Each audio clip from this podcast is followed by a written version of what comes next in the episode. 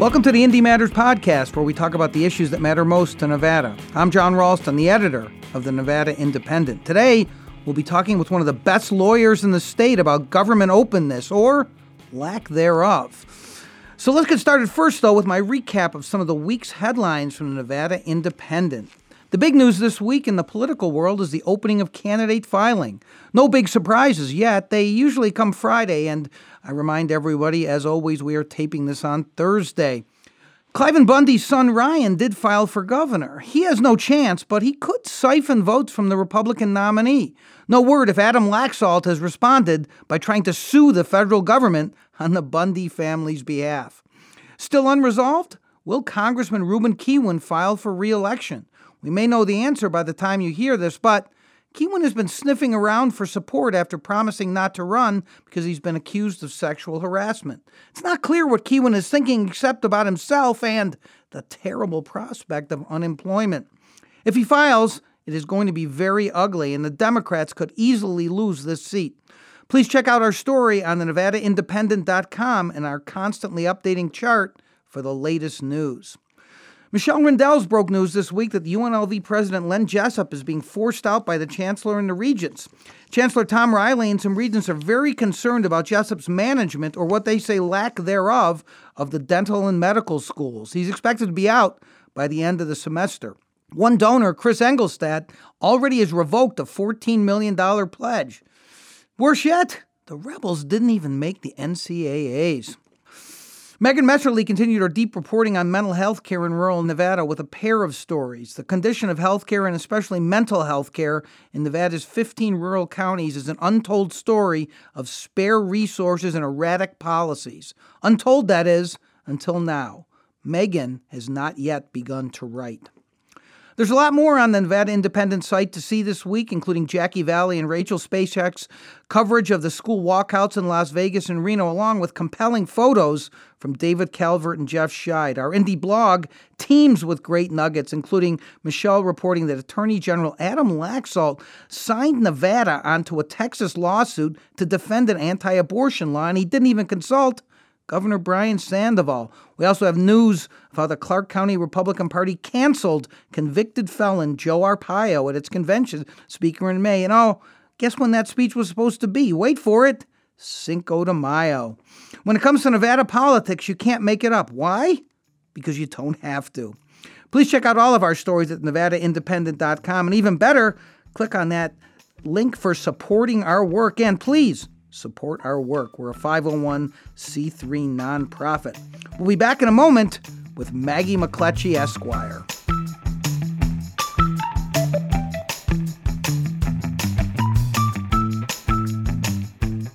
Welcome back to Indy Matters. I'm Jon Ralston, the editor of the Nevada Independent. Thrilled to be here today with our guest, Maggie McLetchie. She's been involved in cases involving civil rights and the First Amendment for many years and is known as a give no ground, passionate advocate for these causes. She started in Nevada with the ACLU and has been in private practice since 2011. Maggie McLetchie, welcome to Indy Matters. Thanks, thanks for having me on, John. All right, this is so called Sunshine Week, and some people might wonder what Sunshine Week is. It's just a big deal to the press. Maybe it has nothing to do with the fact that we have 350 days of sun or something in Nevada, but maybe in Nevada it should be called Lack of Sunshine Week, Maggie McLetchie. What do you think?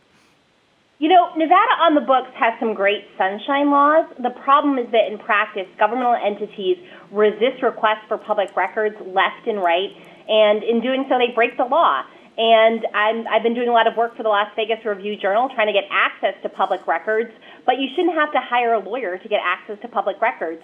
But Uh, media entities like the RJ, like the Associated Press, have to hire lawyers to fight governmental entities who just out of the gate refuse to comply with the public records law.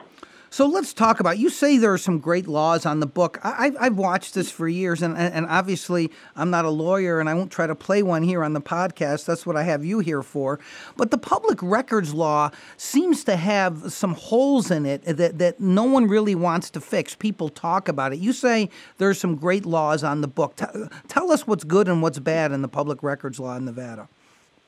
Well, first, there's a presumption that every single record that's created by our governmental entities is a public record unless it's expressly declared confidential by law. So unless there's a statute that says, for example, that an autopsy report is confidential, then that record is presumed to be public. And when you make a request for a record that isn't declared by law to be confidential, the government can argue that there's some other interest at stake that outweigh confidentiality, but they have a really heavy burden of doing that. So that's so that so that's so that's an example of where our our laws are good. In addition, our public records law also requires that governmental entities absolutely have to respond within five days, and it gives them explicit instructions about what they're supposed to do within five days.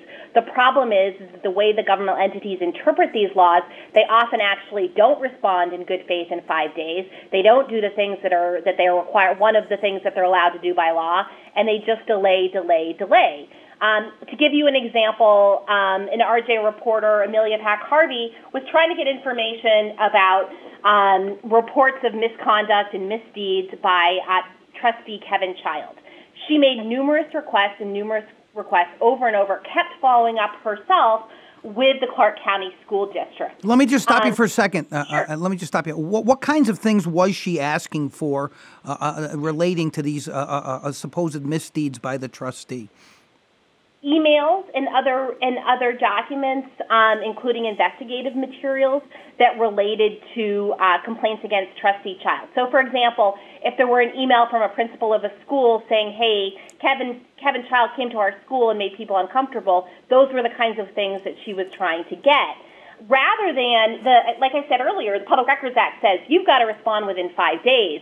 You can respond in five days and say, hey, it's going to take us a little bit longer to provide you records, and give a date certain that you're going to provide records. Um, but what the school district did, and it turns out that its public information officers didn't have any choice to do anything differently during deposition, I found out that their general counsel's office just kept instructing them to not provide records, that they couldn't provide records. And so you see for weeks and weeks and then and months and months the, the reporter saying, hey, we need access to records. What's the status on my request? And them just continually responding and saying, hey, we're, we'll get back to you later. We'll get back to you later. And that's because the, the office of the general counsel, although they never intended to provide any records, just kept instructing their staff to delay, delay, delay. What they should have done is if they if they truly believed that the records were confidential and that they had a good reason to fight fight resisting, they should have said that within five days, and then we could have figured out whether or not we we we were going to go to court, whether or not we agreed with their reasoning. But instead, they just essentially ignored the request, went through the motions, and we had to go to court to even get them to explain why they weren't producing documents. There was a case um, many years ago called Donrey, and in that case, the Nevada Supreme Court said that a governmental entity can withhold a document even if it's not expressly declared confidential by law, but they have to establish again that there there is a claim of confidentiality that applies and that the interest in, in withholding the record outweighs the interest in confidentiality.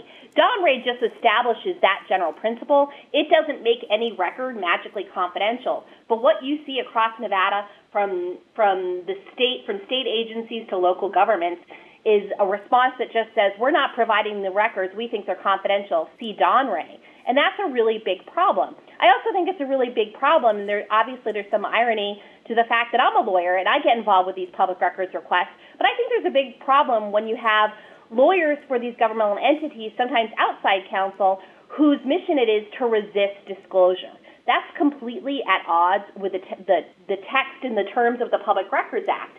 You mentioned earlier, does the, is it just the media that cares about the Public Records Act? The media, obviously, are the entities that are using Nevada's Public Records Act the most, but what the legislature says in the text of the Public Records Act is that the Public Records Act is important because it furthers democracy. It enshrines the principle that the records of the government are supposed to be open to the public for inspection and, and copying whenever the public wants during business hours. And the idea is that these are taxpayer funded agencies. They're doing they're doing work for the people of Nevada, these governmental entities, and the public should be able to access their records and uh, and get access to them so that we can further the principles of transparency and democracy. So it's not just it's not just an issue for the press; it's an issue for uh, for the entire public and, in fact, for democracy. Despite the fact that the legislature actually talks about this in the very terms and language of the Public Records Act. uh, governmental entities take an adversarial approach to public records in many, many instances, not in all instances, but in many, many instances.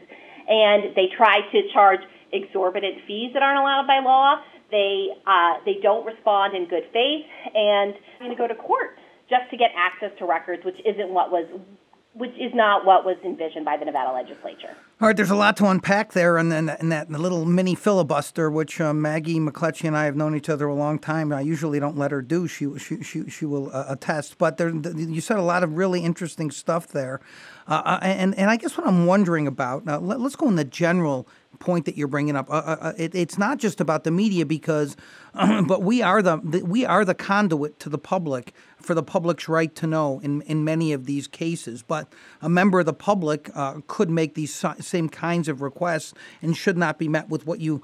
Uh, I think accurately referred to as an adversarial approach in, in too many of these uh, cases. Do you think this is just a culture, a general culture of government, a feeling of arrogance, a feeling of superiority, a feeling that the, of patting uh, uh, the media and the public on the head and said, "Don't worry, we're, we're we're working in your interest. You don't need to know this." You filed a lot of these cases. You've dealt with a lot of government officials. Uh, is it is it a culture that has just become so imbued from state to to, to, to, to local governments? I, don't know if I'd go as far as everything that you just said, but I think to some degree, yes. And again, the problem is that governmental entities don't recognize it and see it as part of their job to respond to requests from the media and other members of the public for, for these for these requests for records. They see it, they'll often argue that it's hindering them from doing their jobs. They'll argue that they should be able to charge exorbitant sums because it's taking so much time to respond to requests. And they ignore the fact that the records don't belong to any governmental entity. They don't belong to a state agency. They don't belong to Clark County School District. They obviously some records need to be kept confidential, but the general rule is the records belong to the public, and the public should get access to them. And I don't think that governmental entities buy into that principle. You, you mentioned earlier uh, that the public record says, as a general matter of principle, that there is a presumption that documents produced by government are a public record. But you, the, the situation that you're describing seems to, to, to, indicate that they start with the presumption that we should try to keep this secret. Isn't that right? They, they, exactly. That's the problem. They, they flip the Public Records Act on, on its head. When they get a when they get a request for records from a Las Vegas Review Journal reporter, instead of thinking, how do we comply with this request? maybe we've got a question or concern about this request and we can work with the reporter to narrow it. Too many times, they just write a letter that says, we think these records are confidential um, under Donrey and we're not going to give you anything. Or in the case of, we, uh, on behalf of the Las Vegas Review Journal, I've been litigating a case against Henderson that's now on appeal at the Nevada Supreme Court. And in that case, a consultant, Elizabeth Trosper, um, had she ran the campaigns of a number of people who got elected to the Henderson City Council, as you know, John, and she then got uh, then she she then got a number of contracts uh, with this, or at least a contract with the city of Henderson, and the a, a reporter wanted to see what what was going on there and wanted to get the communications with and about Elizabeth Trosper and her contract. Just to respond to the request, Henderson wrote a letter saying that just to respond to the request that they wanted thousands and thousands and thousands of dollars. In fact, part of what they wanted thousands and thousands of dollars for was to look at the records and figure out what they could withhold from the review journal. And this kind of this kind of approach, rather than picking up the phone and saying, "Hey, we get a lot of hits for Elizabeth Trosper because she does so much work for us," which is sort of ironic if you think about the nature of the request. Right. They instead sent up this. They send this letter that says, "This is this is uh, this this this request is going to cost us so much money to respond to that you need to give us thousands and thousands and thousands of dollars before we even begin looking for documents. And I think it's that kind of action that reflects a total disrespect for the public records law, and I think a misreading of a lot of the terms of the public records law. Uh, you, you can, you've mentioned this Donrey case uh, a few times, which is cited often uh, in, in public records issues. It's ironic, of course, because Donrey, uh, at that time, was the owner of, of the Las Vegas Review Journal, uh, which I have worked for and which you work for uh, now. But, but what, what, about what about what the legislature and what judges have done generally in these cases? Uh, Maggie. Have have have they been helpful? Have they not? Have they stood too much on the sidelines? Have bad precedents been set in the judicial system vis-a-vis the public records law? What's the history show? Actually, I actually think the opposite, and I think the irony of the fact that the gov- that governmental entities keep citing Donrey is that in the Donrey case, the Nevada Supreme Court still ordered production of documents, although they did say, okay, we agree with the general principle that even if there is no statute explicitly making something confidential, there might be circumstances in which some claim of confidentiality applies. What they said was that you have to establish that the claim of confidentiality you're asserting is so important that it outweighs the presumption in favor of access. Um, generally, Nevada, the Nevada Supreme Court um, has ruled favorably in public records cases, uh, including in the Donrey case. The, the case law is really pretty good. And in um, the 8th Judicial District Court, uh, recently the Review Journal, uh, and in uh, one case, the AP and I have had success after success in getting access to records. I was mentioning the battle with the Clark County School District. We won that case and won $130,000 in fees and costs from Judge Williams in that case. They've appealed part of that ruling, but we won that case. We also won a case uh, trying to get autopsy records pertaining to um, at-risk children uh, who who die, and we the state does autopsies, and it goes to something called a child death review team. In that case, Judge Crockett ordered production of the records. The problem is, is that in response to these wins, oftentimes the government appeals, and while uh, while litigation is important, and I really enjoy the work that I do enforcing the Public Records Act for the Review Journal, the issue is the issue is that the law it can be slow, even with even with judges in the Nevada Supreme Court who are responsive and receptive and recognize the importance of the Public Records Act. Just by the time you do an appeal, um, and just even by the time you get into court, as you know, John, uh, due to the nature of the business that you're in, uh, time matters when you're working on things like a request for records about uh, 1 October, or we're trying to get the autopsy of um, of Paddock. People want the records and they want them now, and too many. And when you go to court, that necessarily takes time. Lawyers write briefs, they file stays, they file appeals, and it can take quite some time. But as a general rule, courts are receptive and recognize that the Public Records Act is really important in the state of Nevada. Well, that, that actually is good news, and those are important cases that you cited. Let, us talk about some specifics. You, you already mentioned the Clark County School District, which is known to be reluctant, and Henderson, which also is is is, is not known for, for, for performing well in public records. Well, I don't know if any governments are. Uh, this recent uh, case, which is uh, maybe an outlier, and I don't even know if it's worth talking about because it's so spectacularly bad.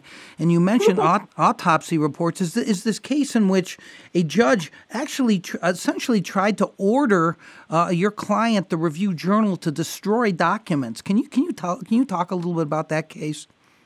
Sure, and I agree. It was a, it was a very bizarre set of facts, and the case uh, is actually still not done.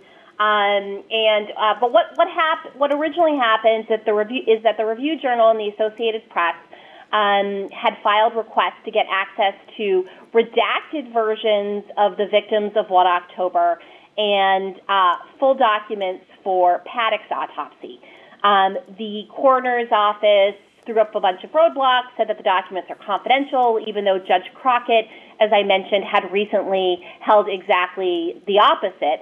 Um, in a case involving the coroner's office. But in any case, we went to court. We were in front of Judge Williams in that case. We go to court and we get access to the records. Um, but even getting a court order is often not enough, and governmental entities will figure out a way to delay production. And um, while we did get copies of the redacted versions of the 58 autopsies, um, we still hadn't received the Paddock autopsies yet. And then out of nowhere, um, I get a call from an attorney in town who works with, with Dave Roger and the Police Protective Association. The attorney's name is Tony Sgro, and Tony calls me and says, My client, um, I have a client whose husband died on 1 October, and she wants her autopsy back, um, and her husband's autopsy back. And I explained to him a couple of things. One of one of which is that we had received it, the 58 autopsies in redacted form, not redacted race and other information that might have allowed figure allowed reporters to figure out which which autopsy belonged to which victim. uh, all that information was redacted. And so we didn't know which, which was which. In addition, we didn't think that there was a legitimate reason to have to return it, while of course everybody, everybody's heart goes out to the widow of an off-duty police officer who uh, rose to the challenge when these, when these events started uh, unfolding and ended up killed acting to try to address the situation this lawsuit that they fought, that they ended up filing isn't something that can bring them the relief and cure the awful pain that the family must be suffering. And they ended up filing suit anyway. The other thing I had told them before they filed suit is that not only did the RJ and the AP have the documents of the 58 victims, but once the court order came out, the coroner's office uh, in the in the county ended up releasing them to every single media entity who had requested those records, which, as you can imagine, was was scores and scores and scores of media outlets from across the country. So they know that everybody's got copies of these autopsies. They know that they're redacted, and I still can't figure out what the case is about and what the real motivation is. But they go ahead and they file suit, and they file suit, and Judge Scotti issued what's called a a temporary restraining order, um, re- barring the Review Journal and the AP from reporting on the autopsy of Mr. Hartfield, and uh, eventually, in after a court hearing, um, ended up ordering that either I get the documents back from my clients or that the coroner's office uh, counsel could go into the newsrooms of the AP and the RJ and get the documents back. Um, the uh, this obviously violated the First Amendment. Um, and the Nevada Supreme, we filed the same day as we ended up having a hearing in front of Judge Scotti and getting, uh, and he issued a preliminary injunction in the case, um, making the, the, temporary restraining order longer um, and worse. Um, we filed the same day. Uh, my office filed an emergency petition on behalf of the RJ and the AP, and um, that was granted by the Nevada Supreme Court. They have they did a petition for re, for rehearing, and they've now done done an en banc petition. Um, so they're still they're still fighting it. I'm confident this is not just uh, my opinion, but um, decades and decades of Supreme Court of the United States jurisprudence that prior restraints are presumptively unconstitutional. That's exactly what we had here. But it was really a bizarre set of circumstances where we won. We we thought we had we thought we had done our our job for our clients. We had gotten access to the records. Um, but then this lawsuit happens, and we're having to fight a an unconstitutional gag order and prior restraint. Um, so that that was a, that was a, a difficult set of circumstances. But to illustrate the issue with um, governmental entities um, over being erring, always erring on the side of non-production, despite the fact that we had a clear court order requiring them to not just give us the victims' autopsies, but also Paddock's autopsy. The minute they got the TRO in the Hartfield case, um, the coroner's office said we can't give you the we can't give you the Paddock autopsy either until this case is resolved. We did eventually get clarity from Judge Scotti um, and uh, they did have to release the Paddock autopsy, but that case had nothing to do with Paddock. They interpreted Judge Scotti's TRO in a way to um, in a way to limit to to limit them from having to produce Paddock's autopsy, which I had been following up about almost every day, every day after the. I might be exaggerating slightly, but I had been following up day after day after the hearing in front of Williams that granted us access to the Paddock autopsy. Um, and it's, it's even when you win a case, it can be hard to get compliance in quick fashion. Um, and when you're working for reporters in a newspaper and entities like the RJ and the AP, obviously you want to get the documents and you want to get them fast. And that that case just illustrates sometimes the challenges with doing that.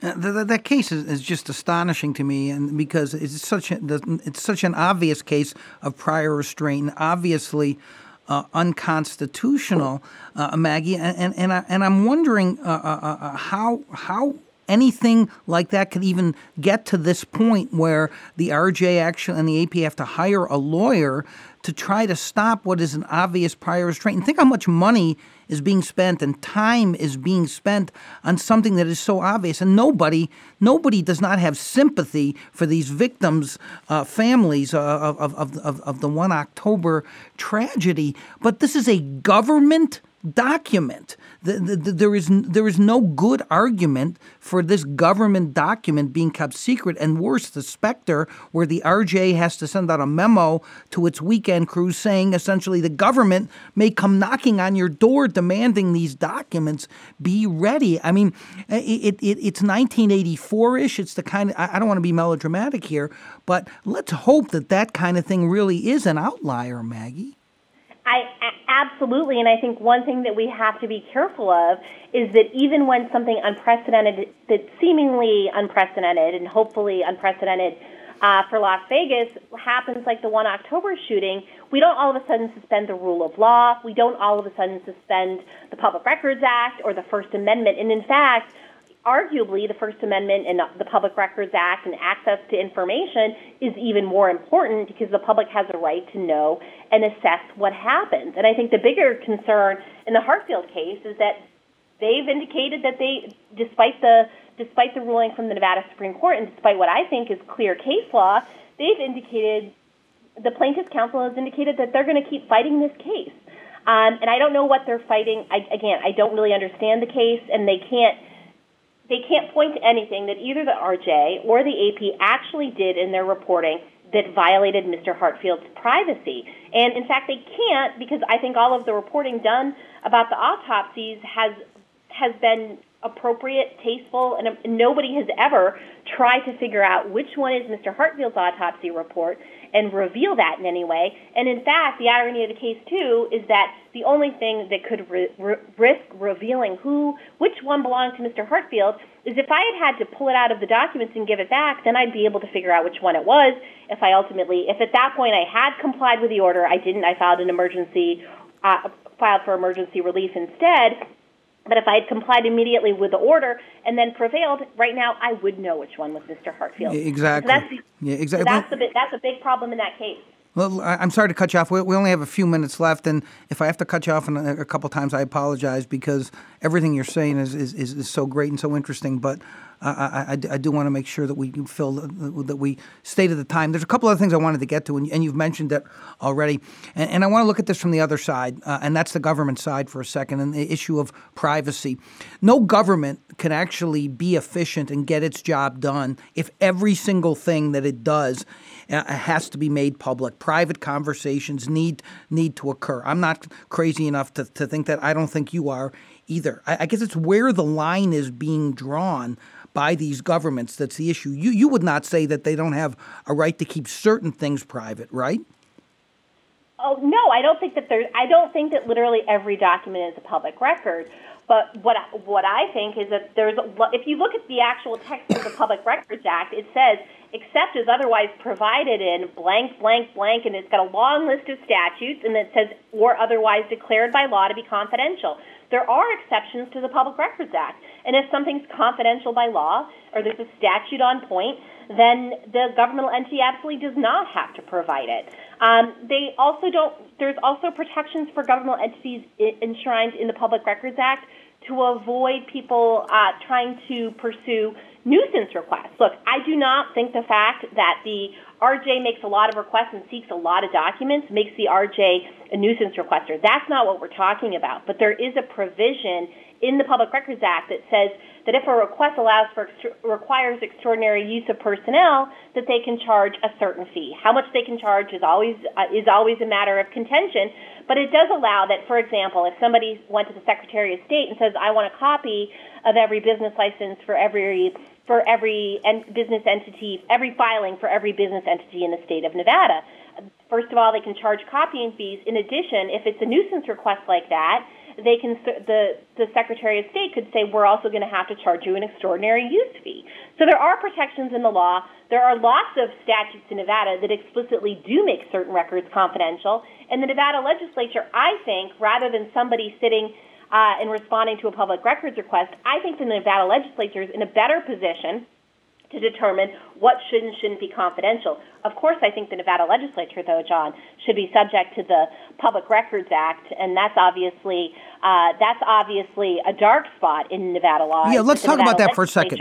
I'm, I'm, I'm glad you brought that up. Hang on just a second, because yeah. let me, let me they, they the, the, the, legislature has exempted himself. That that that's one reason they've gotten uh, away with not reduce. Um, uh, putting out certain documents. We and other media outlets tried to get the re- investigative report on Mark Manendo, who resigned after a sexual harassment in, in, in investigation. Uh, I, I actually had mixed feelings about that in the sense that the journalist in me said that this should be released. On the other hand, I was afraid of these brave women who would come forward of their identities being being uh, uh, uh, revealed in such a small state in a small arena, even if their names were, were, were redacted. But that that clearly is a public document, in my opinion. Uh, the legislature, though, exempts itself from the open meeting law, exempts itself from the public records law. I don't think they're going to change that. But what could the what should the Nevada legislature do? I hate to say this phrase, but I'll say it anyhow. If Maggie McLetchie were God, what could be added to the public records law that would make it better? Well, I do think that the Nevada legislature should not be exempted. That's that's number one. Number two, um, because of the, I think that we need to fix some of the loopholes in areas in the law that are subject to abuse. For example, I think that there needs to be a clear deadline by which they need to produce public records. I think we also need to um, limit their ability to rely on Donrey and to just um, come up with nebulous uh, nebulous claims. And I think we need to make it make it clearer that they need to respond meaningfully within five days um, to public records requests. And frankly, we may need at one point in Nevada. In Nevada, it was a criminal. The public entities and people who worked for them could be subject to criminal penalties for not uh, complying with the Public Records Act. Those have been taken out. And frankly, I think that maybe some sort of fine mechanism needs to go back in. Um, one thing that is in place in other states is sometimes there's an ombudsperson who works uh, who works for the state and addresses failures to respond to requests. I have concerns about how effective that would be in a state like Nevada.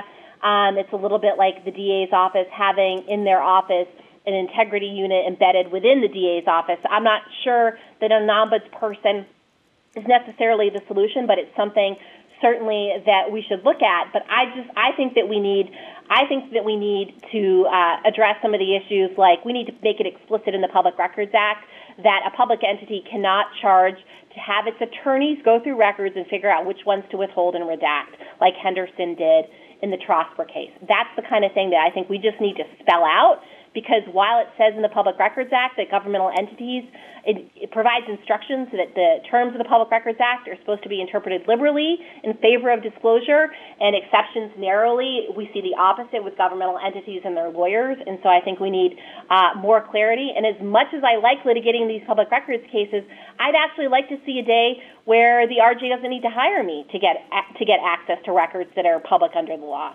Real quickly, we only have a minute or two left, but the the, the RJ uh, pays you uh, uh, to do this, and you're worth every penny uh, uh b- because of, of, the great work that you do. But I'm going to ask you now to, to give some free advice to people in the media in general in making these requests, considering all the constraints we've talked about. What should the media do when it's trying to get information from a government to make it easier or to put them uh, in a more difficult position to resist?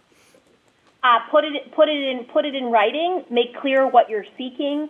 Um, make it narrow, um, and because governmental entities delay sometimes in providing records, uh, maybe prioritize different things that you're trying to get and send out different requests. Call the public entity and try to work with them um, on narrowing requests if they're running searches and emails, for example and um, I mean, honestly, keep keep hounding the governmental entity that you make the request to, um, and try to try to work with them to see to make sure they understand. Put everything in writing. If somebody, if a reporter has a call with a governmental entity, um, follow it up by an email, um, and just keep on just keep on them. Maggie McLetchie, uh, uh, uh you and I have known each other a long time. You know, I'm, uh, I'm an admirer uh, of, of, your legal abilities, and I, I can't tell you how much uh, people in this state should be thankful for the kind of work that you're doing for the for, for, for, the Review Journal. And as much as I know you've enjoyed mentioning the Review Journal as many times as possible on this podcast, I'm thrilled that they have you on retainer. Th- thanks for joining us today, and thanks for doing all the work that you do. Thanks, Jon. I'll be back in a moment to finish up the podcast.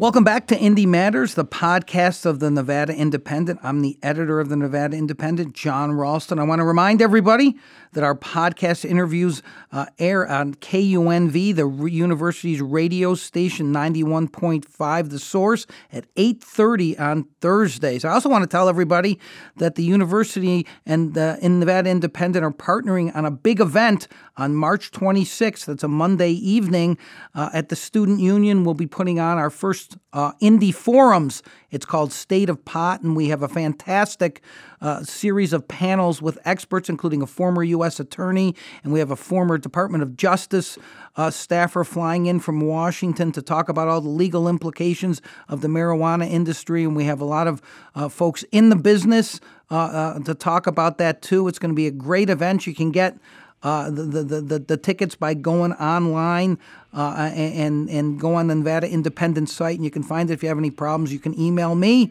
at ralston at thenvindy.com. It's all the time we have for this edition of Indy Matters. We all always want your feedback. We want to know what you think, whether it's ideas, criticism, or even praise. Email us at ideas at thenvindy.com. Check out the site. I've mentioned it a few times. The Nevada Independent is at the nevadaindependent.com. You can go on iTunes and a bunch of other places and subscribe and rate us. Tell us how wonderful we are. I want to thank Maggie McLetchie again for being here for that fantastic chat about during Sunshine Week. I want to thank, as always, our wonderful hosts here at KUNV on the campus of UNLV. And as always, many thanks to Joey Lovato, our fantastic producer, who makes this all sound. And I usually have somebody else say this because I don't because I don't say it as well. Podcast smooth. I'm Jon Ralston. Thanks for listening to Indy Matters, and we'll talk to you next week.